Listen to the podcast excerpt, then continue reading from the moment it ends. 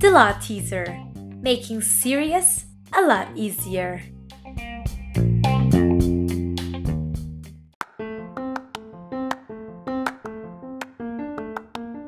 This podcast is powered by Faria de Oliveira Advogados Law Firm.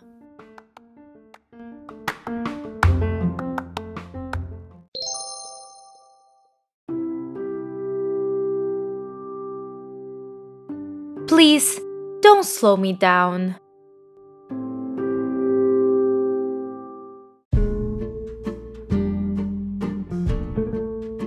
Apple just got a fine of 25 million euros for failing to warn consumers and owners of older iPhones that by updating their operation system, it would inevitably make their devices slow.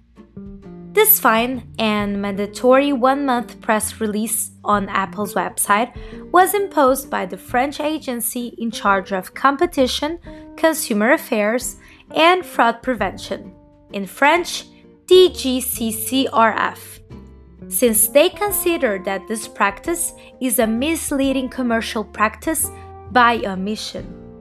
The CSI episode, Consumer Scene Investigation, started back in January 2018 when they discovered that by updating old iPhones to iOS 10.2.1 and 11.2, it would slow down the smartphone's operating system, affecting iPhone 6, SE, and 7 batteries.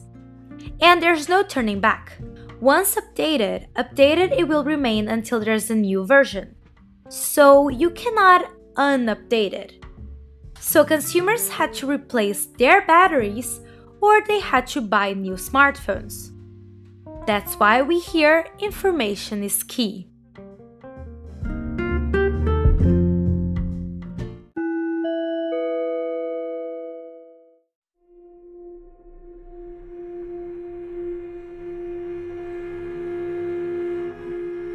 So, I bet you didn't see this coming.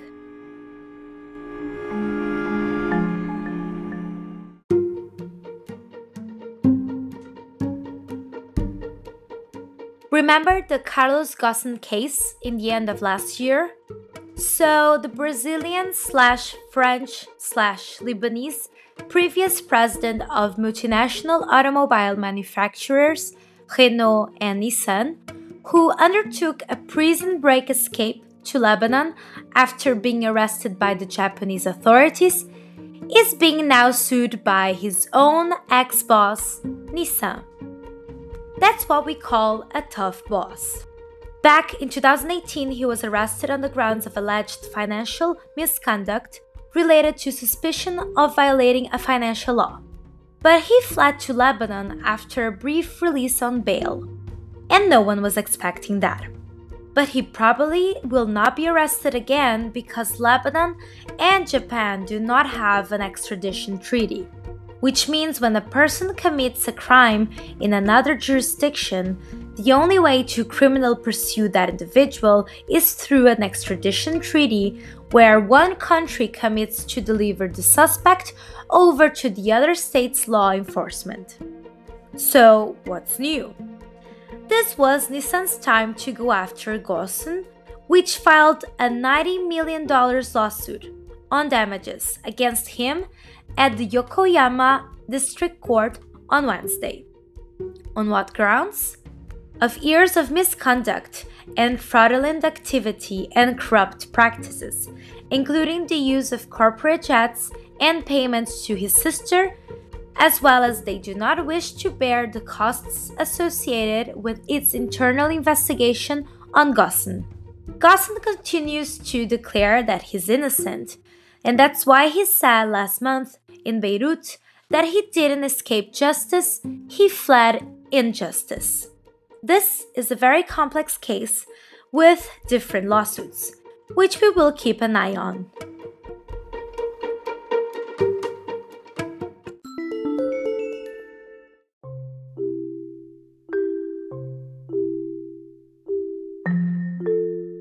I am staying right here.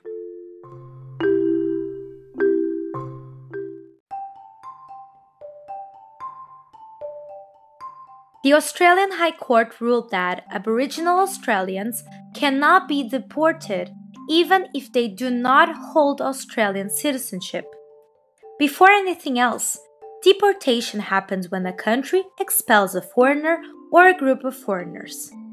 And Aboriginal Australians are Indigenous people of Australian mainland and many islands such as Tasmania who have lived over 50,000 years in the continent and represent 3% of the population.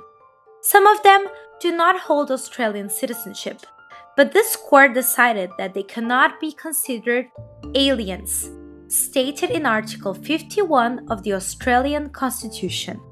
The constitutional term aliens means foreigners, outsiders, which cannot cover Aboriginal Australians since they are the original inhabitants quote, the first people of this country. Hence, they cannot be deported. This ruling results from a case of two Aboriginal Australian men born overseas who were ordered to be deported from Australia because both had criminal convictions. However, their argument was very interesting. Although they do not have Australian citizenship, it was proven they are Aboriginal Australians and due to the fact that common law recognizes their connection with land and waters of Australia, it means they belong to the land and cannot be taken away from it.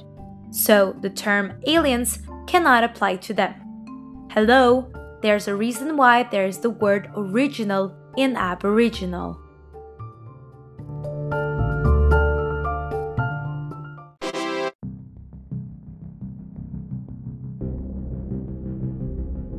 Admit nothing, deny everything, launch counterattack.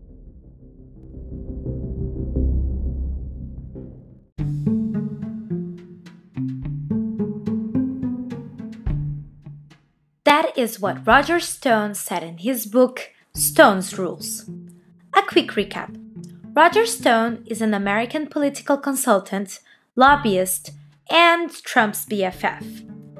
Since the 1970s, Stone worked on Republican campaigns of politicians Richard Nixon, Ronald Reagan, Jack Kemp, Bob Dole, and Donald Trump.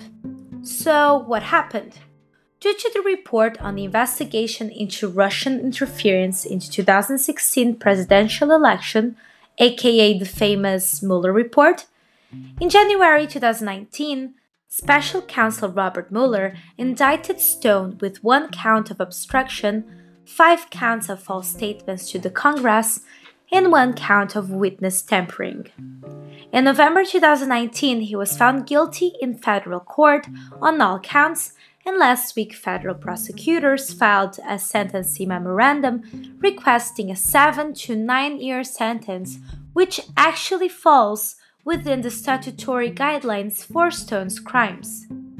Trump immediately criticized on Twitter, saying it was, quote, a miscarriage of justice. No news so far. But what was unprecedented here was the fact that the Department of Justice overruled their prosecutor's sentencing memo and filed a new one declaring that the Department of Justice did not request a specific sentence, the previous memo could be considered excessive and unreasonable, leaving to the judge to decide what sentence is appropriate. As a result, all four federal prosecutors resigned from this case, which does not look good for the Department of Justice, most importantly, its independence and impartiality. Ouch. Anyways, Judge Amy Berman Jackson is scheduled to sentence Roger Stone on February 20 in the U.S. District Court for the District of Columbia. So now let's wait and see. For more information about Roger Stone, watch Get Me Roger Stone, a 2017 American documentary on Netflix.